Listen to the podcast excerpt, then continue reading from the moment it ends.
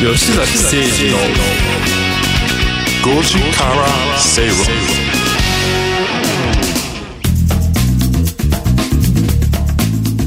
ラジオ日経吉崎誠二の5時から正論お送りしています。この時間はカムカムインカムクラブのコーナーです。このコーナーではと資産形成に重要なインカム投資をテーマに不動産や株式投資など投資商品の情報やニュースをご紹介していきます。今日取り上げる話題は不動産部不動産投資物件選びについて間取り向きその他の要素についてということで吉崎さんに解説をしていただきますはい。えっと、1回目がですね、えーっと、自分が住むための物件の選び方みたいなお話をしました。はいはい。で2回目、3回目は、えーっと、あ、2回目は、えー投資用の物件で、うんえー新築と中古の投資用の物件どっちがいいのっていうお話。はい前回、えー3回目は、1棟丸ままへの、まあ、金額を張るんだけど、1棟丸ままの投資と、区分マンションの投資とどっちがいいのっていう、まあ、よはいはい。デメリット、デメリットみたいなお話をしましたと。はい。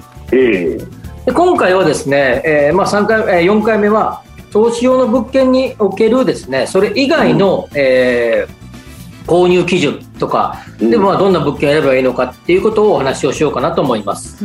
はい。でまずですね、まあえっと、投資用の物件においてもですねやっぱり重視したいこととしてその場所にですね自分が住んでもいいかどうかっていうのは結構重要で。はい。はい。まあ、なんかあの時々すごいいい利回りなんでものすごい山の中のみたいなうん。物件を買うすごい安かったんだよみたいな利回りも良くてさみたいなこと言う人がいるんですけど、うん。まあ、なかなかちょっとそれもどうかなというふうに思うこともあり、おう。うん。まあ、ある程度自分が住んでもあるいは自分の例えば、えー娘さんや息子さんが、えー。将来住んでもいいかなっていうようなところに、まあ、持つのが、ううんんいいんじゃないかなと思いますね。はいはいはい。そうですね、やっぱ同じような感じですけど、そのマンションのグレードですね、はい。例えばお手洗いとか、お風呂とかが、あまりにもちょっとみそぼらしいんじゃないのっていうのは、まあ、ちょっと厳しいのかなっていう気がしますので、うん。そういう設備などのグレードについても、えーしっかりと、えー選定されたらいいと思います。はい。あまりにもちょっと古すぎるとかっていうのは、競争力もかけますから、あうん。の周辺物件との間での、うん。そういうのも、えーちょっと避けた方がいいかなと思います。えっと、投資採算の基準でほもうちょっと喋るとですね賃料がはいある程度、まあえまあ、それはえ賃貸住宅の需要があるかどうかを見定めなきゃいけないんだけれども、うんうんえーある程度安定しそうなエリアかどうかっていうこととけ次が重要なことで、えっと、23回前にゲストを来ていただいたですね、はいはいえーっと方いらっしゃいましたよね。あのあの方がですねあのいろんな投資、不動産投資をしてるんだって話をされてましたよね。はいはいはいはいはい。はい。えっと、なんですか、小次郎さんじゃなくて、小五郎さん。小五郎さん居眠り小五郎さん。おはい。堅い、お堅いお仕事の。はい、そうです。ね。あの方も言ってましたけど、はい。えー物件の銀行からの融資、融資の評価がどうかっていうところも大きなポイントになってきます。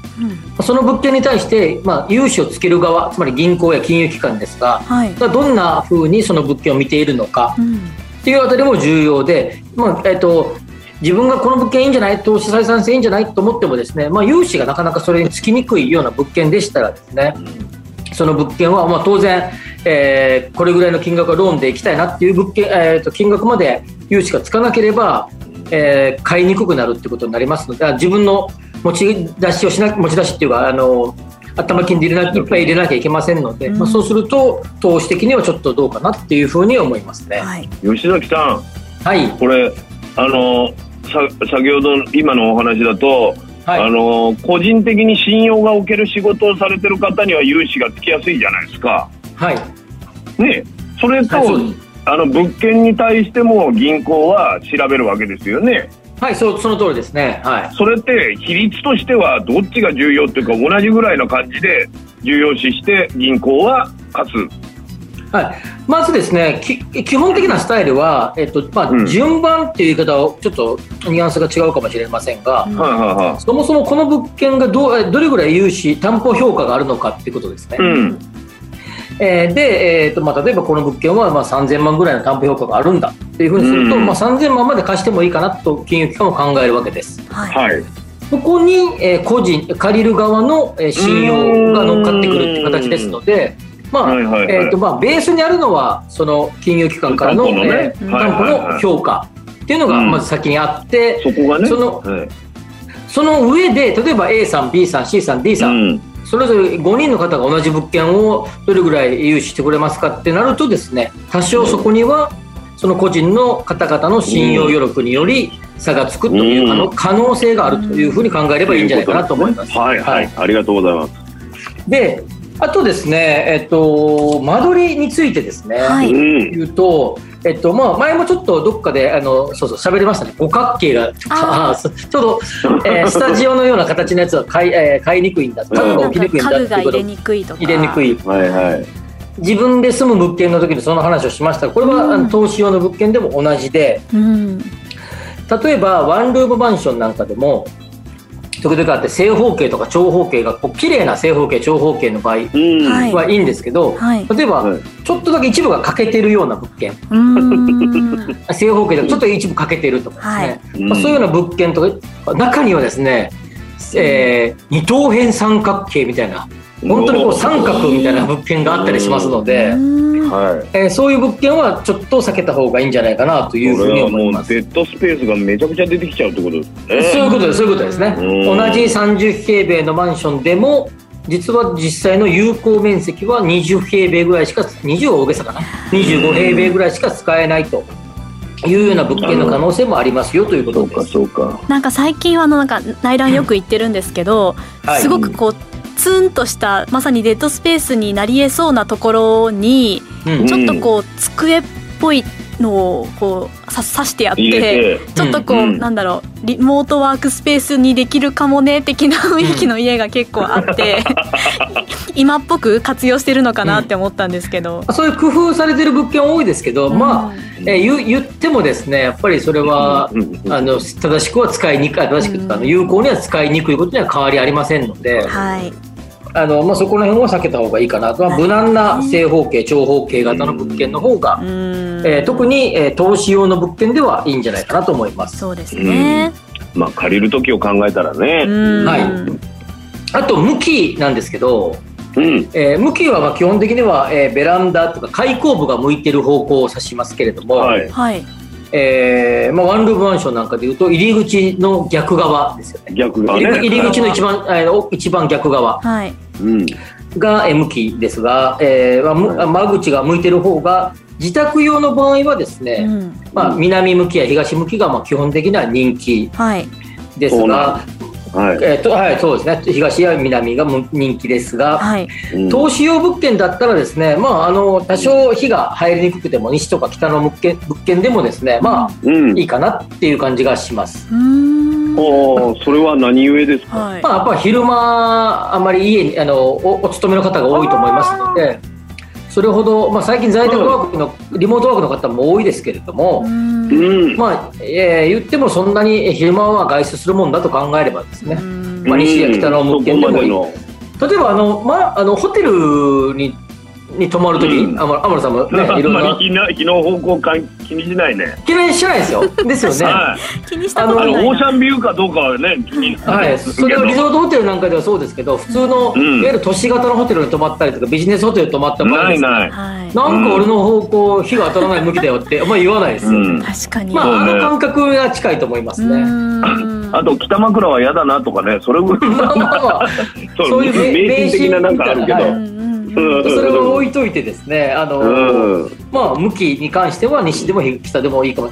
で、うん。もう一つですね、東京ならではのですね、ええ向きについては、意外と、えー南側の、えーえー城南エリアとかですね、はいえー買うとですね、えー北向きに、えー東京タワーが見えるパターンがあるんですね。ほーあの場所場所次第ですよ。もちろんあの物件のか向き次第ですけど、見えないところもあるけど。はい、見えないところもあるけど、えー結構ですねこの真北なのにうん。目の前にボーンと東京タワーが見えるみたいな物件はですね 意外とうん。自宅用でも結構人気だったりするので。へー。で僕のあの友人がマンションを買って吉坂さんいいマンションあの友友人とか後輩がはい。すごいいいとこ買ったんで一回来てくださいよっつって一回図面見たら真北の物件なんですよ、はいうん。あこれ、ま、真北向きの物件かと思って見に行ったら目の前に東京タワーがドカーンと見えたことがあってですね、そういう時ってうん。作り手側もあえてこはい。の東京タワービューをやっぱり売りにしようっつって、はい。向きを変えたりとかするんですあそれはあると思いますね、向きによってあるんか、普段北側のの側にはですね、えー、とうん。違う、例えば立体駐車場、タワーマンションなんか立体駐車場が来たりとかですね、すること多いんですけど、はい。えーうん東京タワーがいい感じで見えるところは、比較的そういうことをしない、窓つけようと。はい、つけることが多いですね。まあ、ちょっとだからそうそういう、まあ、東京タワーの例はちょっと特殊な例ですけれども、ね一般一般論とすれば、自宅用は、うんえー南や東向きが人気。投投資用では、まあ、東西南北はあんまり気にしなくてもいいんじゃないか、ビジネスホテルの感覚でいいんじゃないかと思いますそね。こちょっと大きいですね。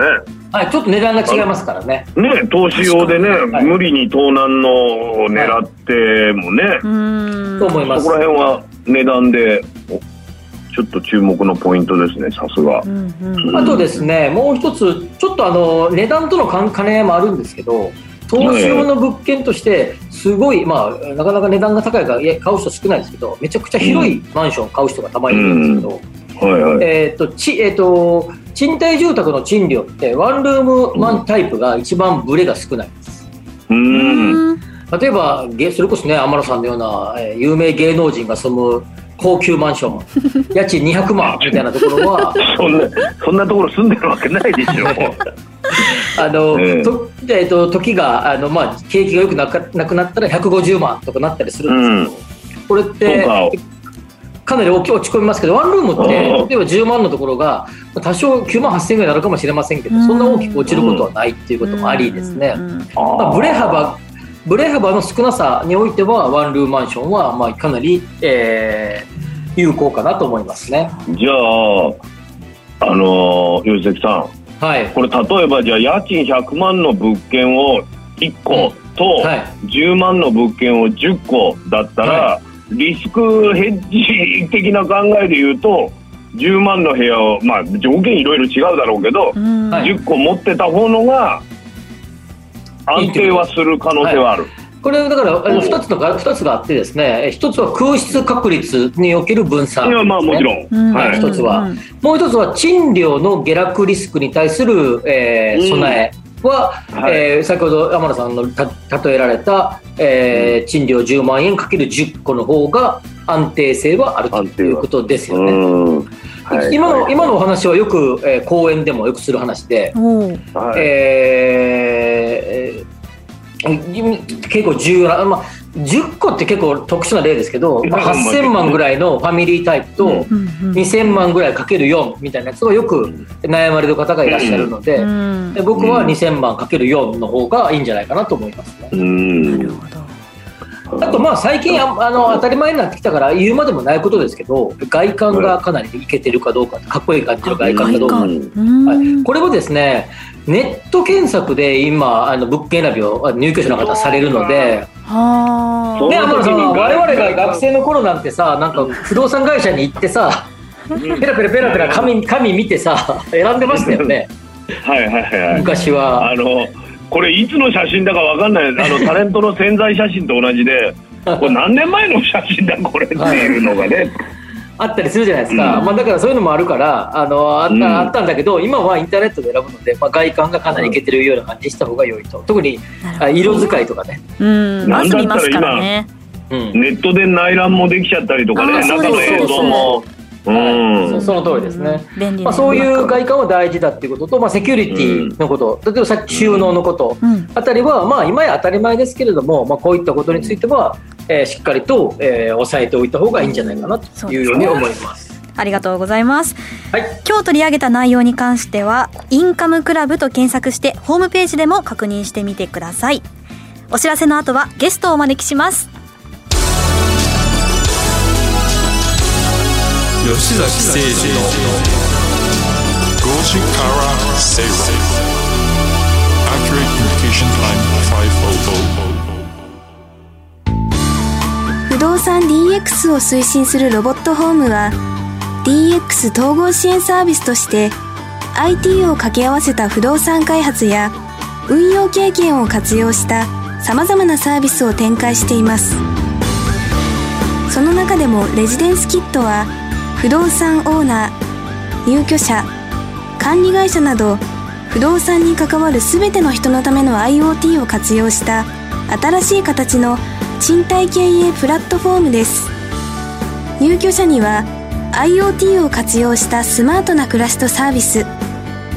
オーナーや管理会社には連絡や煩雑な業務を簡単に一元管理できるシステムを提供。業務効率化を実現し不動産経営の自動化に取り組んでいます。住まいのテクノロジーで世界を変える。ロボットホーム。